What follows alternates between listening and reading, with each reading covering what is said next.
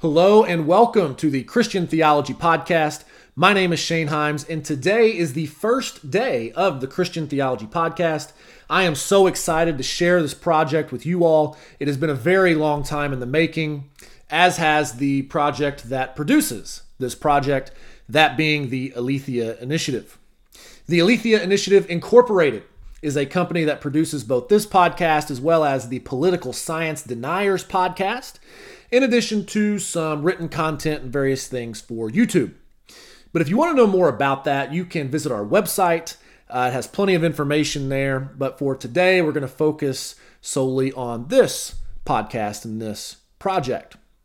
So, in this episode, as an introduction, I would like to ask the question why has evangelical theology left so many people wanting more from their faith? Because I think that the answer to that question, and really the question itself, is the, in large part at least, the motivation for this particular project. So that's what we're going to explore in today's episode. Before we do, I would like you to allow me to introduce myself very briefly and uh, talk about a little bit of my background and what we're going to be doing in this project. So, again, my name is Shane Himes. I grew up in a small town in central Arkansas. I grew up in the uh, Free Will Baptist tradition, though I am right now a the senior minister at the North Central Church of Christ in Bloomington, Indiana. So the Churches of Christ are sometimes called the Stone Campbell movement, or sometimes called the American Restoration movement. If you've grown up in the South, especially if you go to a building and it says Church of Christ on it, uh, there's a good chance, though, it doesn't necessarily have to be, because there's others that do try to claim the name as well, but there's a good chance that that's the group that I'm talking about. Um, but, you know, I've got a lot of friends in a lot of different places from a lot of different Christian backgrounds and denominations. And so, really, my focus is more ecumenical in nature. I want to reach a wide array of people, I want to reach people from all different Christians and denominations and explore the thought of many great thinkers throughout Christian history and try to apply the best of the great tradition to our current times and some of the current theological questions that we may have today. So, I, grew up Free Will Baptist. Uh, my mom was in the Assemblies of God growing up. My dad was in the conservative Churches of Christ growing up. And if you aren't familiar with the term conservative churches of Christ, it's not really a, a, reference to politics in any way.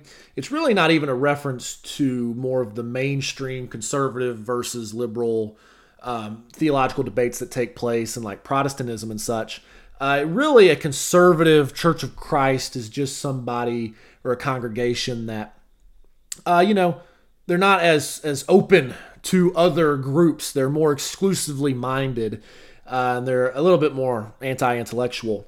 And so, Dad didn't have a great experience in that uh, tradition growing up. And so, when he and my mom met in the Air Force, they decided they wanted to go to church as a family when they started a family. And so, the Free Will Baptists, I suppose, were their version of meeting in the middle. You'd have to ask them about the details. I have a few questions myself, but honestly, it's not the worst way to try to meet in the middle. Uh, had a really good experience in the Free Will Baptists, um, but as time went on, my parents wanted me to have a youth group as I got older. And if you know anything about the Free Will Baptist, you know that the tradition is kind of small compared to a lot of other denominations.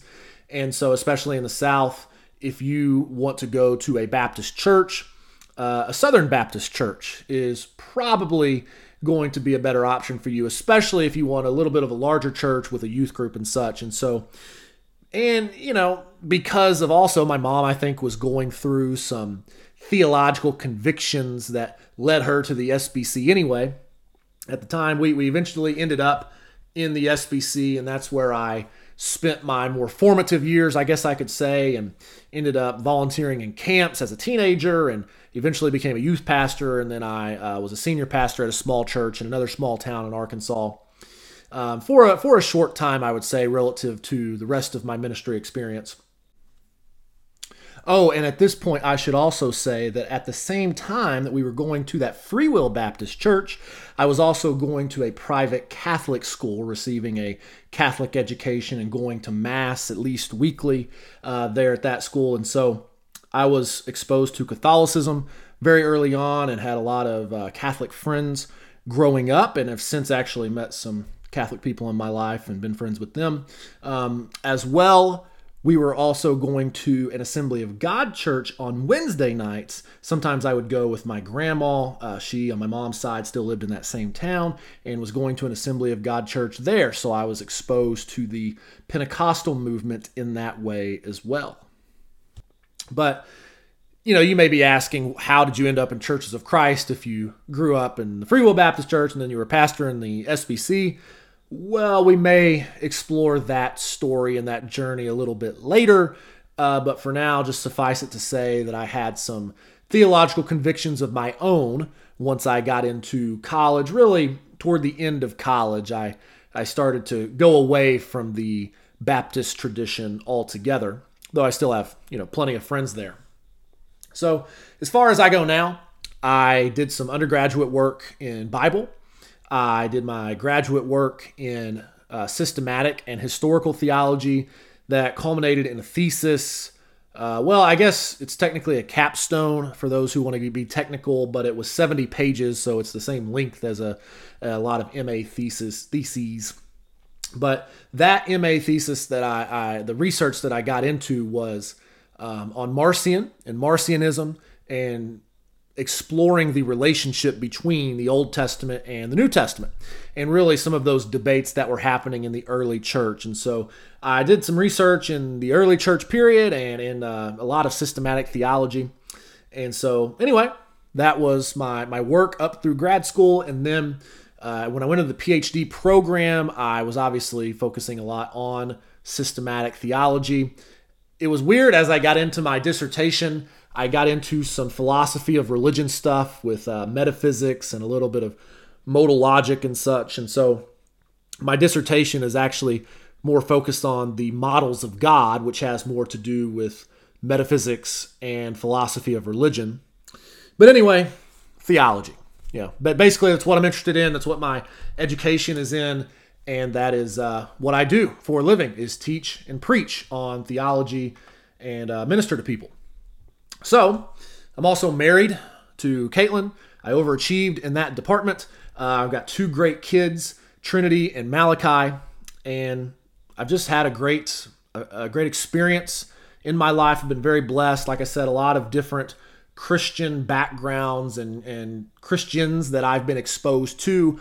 Part of the advantage of being exposed to so many traditions is that I've seen genuinely Christ-like people in every tradition that I've ever been, whether uh, whether it was Catholic or the Assemblies of God or various Baptist traditions and Churches of Christ. Um, so I have an appreciation for a lot of different traditions, even though I don't necessarily agree with all of their conclusions. But, you know, let's be honest. We've got plenty of enemies in the culture as it is. Christians don't need to make other Christians the enemy, at least in my opinion, anyway. But one thing that, uh, as we get into more of the question about evangelicalism, one thing that my ministry experience has taught me, and this now spans three states Arkansas, Alabama. Did about a two and a half year stint in Alabama at a Church of Christ down there before I came here for the last four years. Um, the three states, the nearly a decade now, 10 years, and the various traditions that I've been in, what I have seen in all of these places that I've been in is that evangelicalism, I guess you could say, or evangelical theology, has left a lot of people wanting more from their faith. So I talked to younger people and they had some terrible experiences sometimes growing up in church. It's not that the whole thing was bad because obviously like I said there's a lot of good Christian people in a lot of these different places, but the things that they are taught sometimes at least do not make much sense. And at least it, it asks them to suspend a lot of logic and reason in the process of learning such teachings. Uh, so, for example, one thing that will come up all of the time is that young Christians sometimes think they have to believe that, um, you know, they have to believe the earth is 6,000 years old. And that's just one example of, of many that I could point to. And it, it really does. It's a hurdle for a lot of people. They think I've either got to believe the earth is 6,000 years old or I can't be a Christian. Now, those of you who read theology and are, are listening to podcasts like this, maybe you haven't been exposed to as much of that, but I can assure you it is out there and they just sometimes don't know any better. But I think there, there's something deeper going on than just like age of the earth stuff in this. I think there's something fundamental about evangelicalism that has left a lot of people wanting more. It's not necessarily just anti intellectualism on a lot of fronts. Um, it, it also is, is just a lack of seriousness, I think I would say. You see, one advantage that a Catholic would have or an Orthodox would have is that their priests have to go through, uh, at least I think it's an MDiv, before they can become priests at various parishes or congregations. There's no real quality control in, in some Protestant denominations, I would say. Some, of course, uh, uh, do, some of the mainline and such, but a lot of the what are more considered the evangelical traditions don't necessarily have that same level of quality control. And so sometimes, if you're at a, a small church in the middle of nowhere, there's no telling what can be said from the pulpit.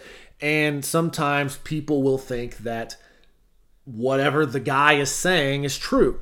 Uh, just to give you a couple of examples, I've known a guy who was my age, and he thought growing up that you know, if he missed a Wednesday night and he didn't get back Sunday to take communion, then he would face an eternal conscious torment in hell because he died in a car wreck before he got back to church that Sunday.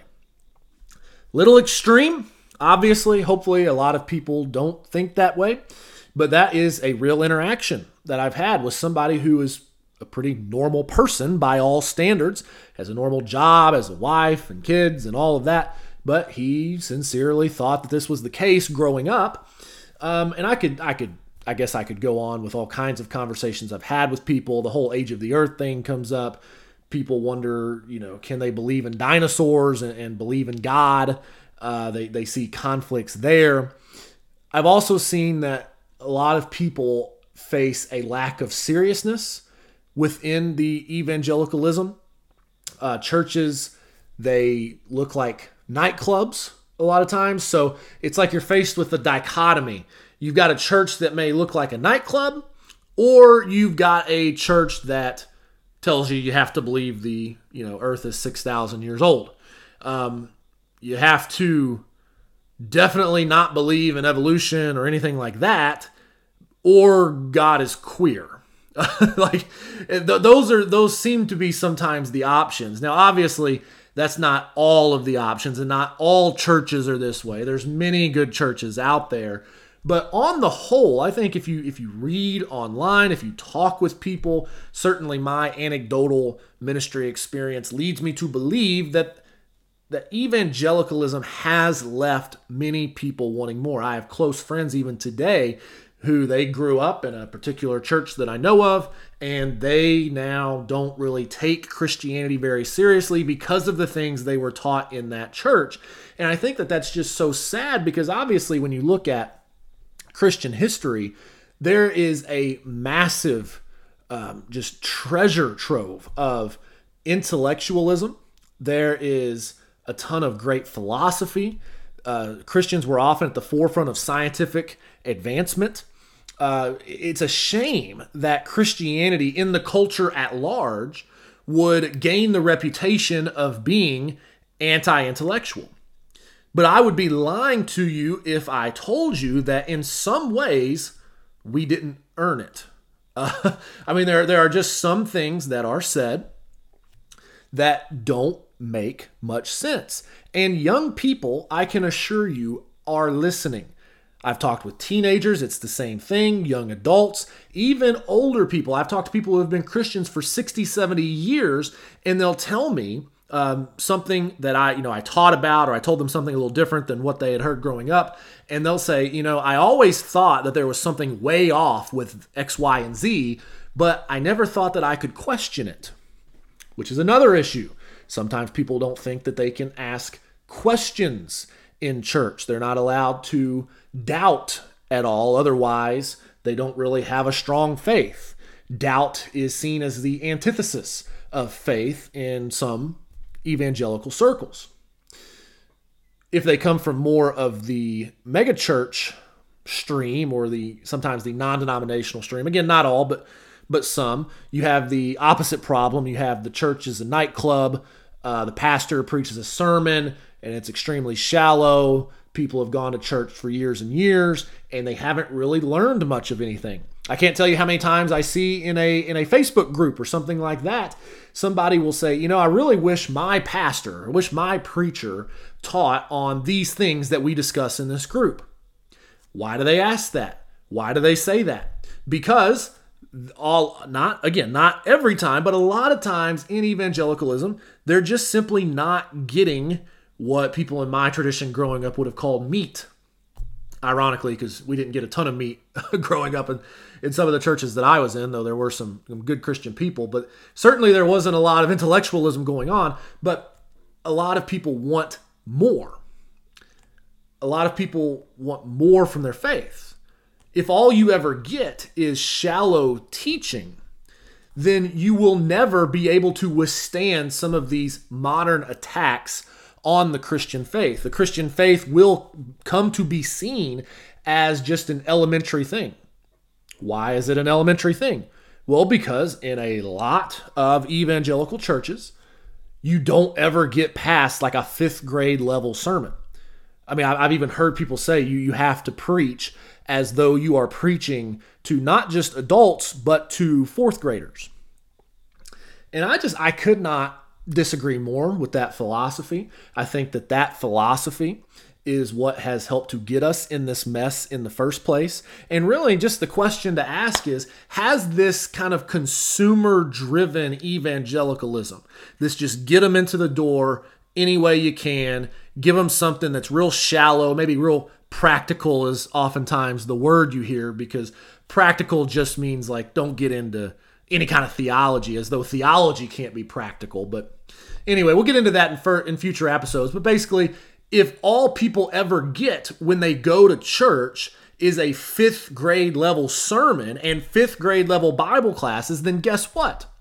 Christianity becomes a fifth grade level faith. I mean, that's it's it's not hard to comprehend. And has this fifth grade level sermon strategy and fifth grade level Bible study strategy. Uh, just eliminate everything down to the lowest common denominator and just try to be inclusive of everyone and, and make everyone feel welcome and all that. Has that actually worked? I mean, just on a practical level, has that worked? The answer is no, because you can trace. Oh, when did churches start becoming, uh, you know, kind of similar to uh, nightclubs? Oh, uh, I don't know, 80s and 90s. Well, what has happened to religion, religious adherence, uh, the Christian faith, the Christian faith's reputation since then? Well, it has not improved at all, really, since then. Uh, now, you could say, well, that's you know, there's a lot of factors involved. Politics is certainly one of them. And I agree, there are a lot of factors involved. I'm just simply saying that when people started to get nothing but fifth grade sermons, uh, they were not equipped to handle some of the onslaught that came about from other things like culture and academia and politics and some of the other issues that we may face. Uh, they weren't able to respond. And people have not been trained to think deeply about questions of faith. They just want the bare minimum. How do I get from here to there tomorrow and have some practical teaching? And if I don't have that, then uh, I guess I, I'll go somewhere else. At least that's what some of these church leaders think. I've actually found the opposite. I think a lot of people, not everyone, of course, you're never going to make everybody happy, but a lot of people are yearning for more. And so I don't think it's surprising then that this less serious, this uh, this fifth grade level strategy, evangelicalism, has led to a lot of deconversion and what people call deconstruction. The deconversion and the deconstruction, sometimes they're deconstructing their megachurch um, upbringing with the nightclub version of church, uh, where it seems like the pastor's trying to sell them a car. Uh, and sometimes they are deconstructing their very rural upbringing where, you know, the pastor may have tried his best, may have been a good man, but wasn't really trained and equipped to handle texts that were written thousands of years ago in different languages that have thousands of years of interpretive history behind them. So, um, both versions lead to a deconversion or a deconstruction among many people. And this is no secret. If you look online, there's an entire economy of deconstructionists that make a living, it seems like, uh, tearing down the church and tearing down evangelicalism. Now, to be clear, maybe it seems like that's what I've been doing so far. I do want to say, again, there's I'm very thankful for an upbringing in evangelicalism. It gives you a, a reverence for scripture. Part of that's, I'm sure, my parents instead of just the church culture at large. But it, it, it's it's it's better than a non-Christian upbringing, I would say, certainly. But we don't have to settle for just a kind of better than a than a non-Christian upbringing. Upbringing, we can have a better version of Christianity. We can, and we just have to achieve it. We have to intentionally go after it. I think some churches have realized this and realized that the the whole consumer driven approach is not working, but some maybe haven't realized that yet. Anyway, this has led to, like I said, a lot of, of deconstruction. It's led to misunderstandings of God in the culture. Um, I, I, think of things like there there was this there was this guy in Kansas. Um, it's become kind of famous on the internet. The flying spaghetti monster. If you're you've ever been on atheist Reddit forums, at least years ago, the flying spaghetti monster was a common joke, and he's kind of stuck around in, in various uh, social media forms. But basically, it went like this there was a guy who was arguing that Kansas public schools should not teach um, creationism, that they should only teach naturalistic Darwinism. And when I, I think they said that, yeah, we're going to teach creationism and evolutionism, uh, then the guy said, well, let's just, uh, I, I want to teach the flying spaghetti monster. I want that religion to be taught. I want to teach the flying spaghetti monster. As if, as if the flying spaghetti monster is anything like the classical Christian conception of God as if God is just one being among other beings in the universe that requires himself further explanation for his existence. There's other examples of this. Um, you could you could think of a million of them. Misconceptions in the culture that are a result of bad theology in the church, or just not going deeper than fifth grade level stuff. So misconceptions in the culture, a bad reputation sometimes for Christians as being anti intellectual. There's some good voices out there. I don't mean to say there's not, but overall, I think most people can agree evangelicalism has left some wanting more. Sometimes they feel like they either have to go, if they want the academic theology, they have to go the route of, I don't know, mainline Protestants or somebody like that or an individual theologian or, or, or, something that may have some good things to say about theology, but they've abandoned historic Christian teaching on things like sexual ethics or abortion or uh, one of those major issues, or uh, certainly the new gender debates that are taking place. Sometimes they feel like they've abandoned the historic Christian position on, on gender and sexuality. And if they don't go that route, they have to go the route of more of a fundamentalism that is anti intellectual.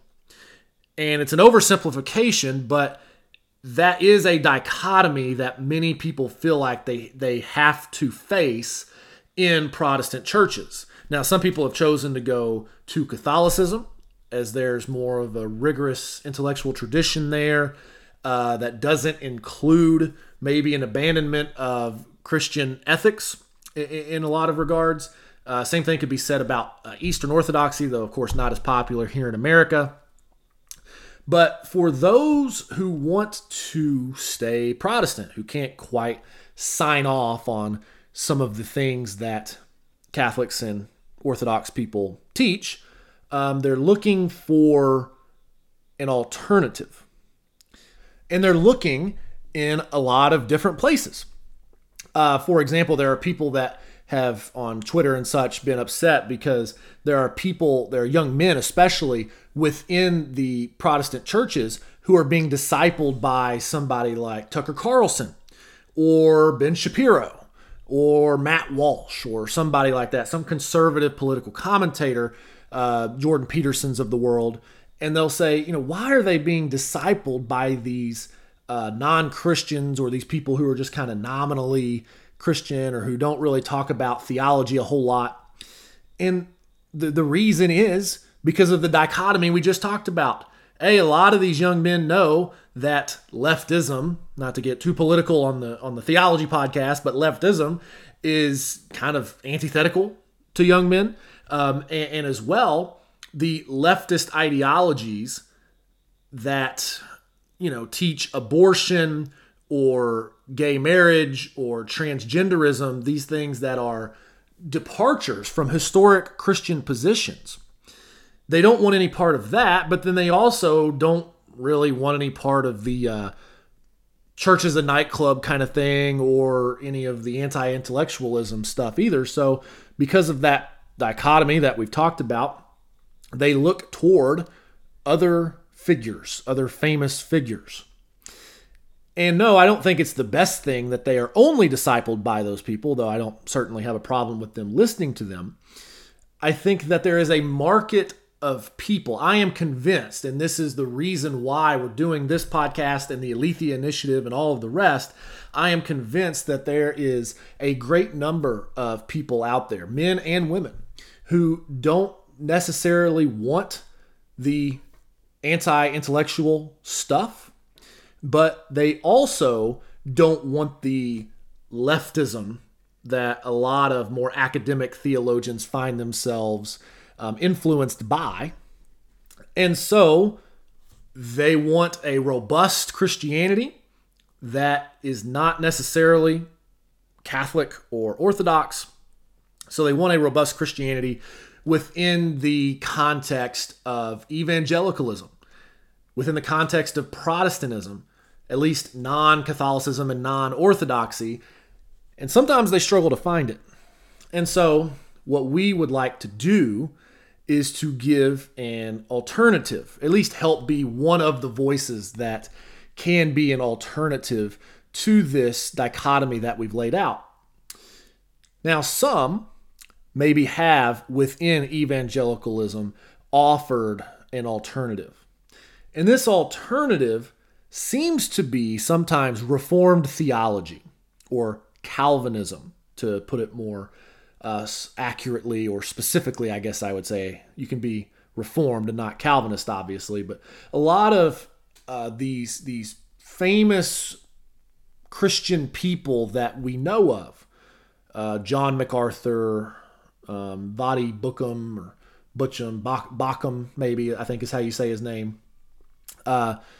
The these people that get to go on the big shows, whether it's Fox News or the Daily Wire stuff or whatever it is, they are often reformed. Uh, Allie Beth Stuckey, a very famous host over there at the Blaze TV. These people are Calvinists, but they also, a lot of times, will hold to at least some semblance of uh, historic Christian teaching when it comes to ethics and whatnot. And so some people have gone down that route. Um, in fact, when I was a young guy who was going to undergrad in, at a Baptist college, if you wanted to go deeper, quote unquote, then the you went deeper by becoming a Calvinist. Honestly, that's that's really the, the the young Baptist version of going deeper. Anyway, is to become a Calvinist because then you have at least some semblance of an intellectual tradition, the Reformed tradition. Uh, you have other people who are teaching theology at you know not a fifth grade level like a lot of the popular uh, Reformed teachers will do, and so sometimes people will go that route. But I would say, and we'll find out quickly in the subsequent episodes of this podcast, that Calvinism makes absolutely no sense um, for a lot of reasons. And there are a lot of people who don't want to be Calvinists, but yet still find themselves stuck in that dichotomy that we've already pointed out. So, I guess to wrap this up, I would say that we desire to be a serious alternative to Reformed theology within the evangelical context, at least using that term sort of loosely, evangelical. Uh, some have been, and there are already some good alternatives to Reformed theology. We want to add our voice into that mix, but we want to do so from more of an academic standpoint uh, and we want to do so from more of a uh, politically conservative standpoint, at least so far as like sexual ethics and abortion and things like that go. So, if any of this sounds interesting to you, then please look forward to future episodes of the Christian Theology Podcast. Uh, this has been a production of the Aletheia Initiative. If you so desire, you can go to our website and find out more information about who we are. But until next time, we'll See you soon.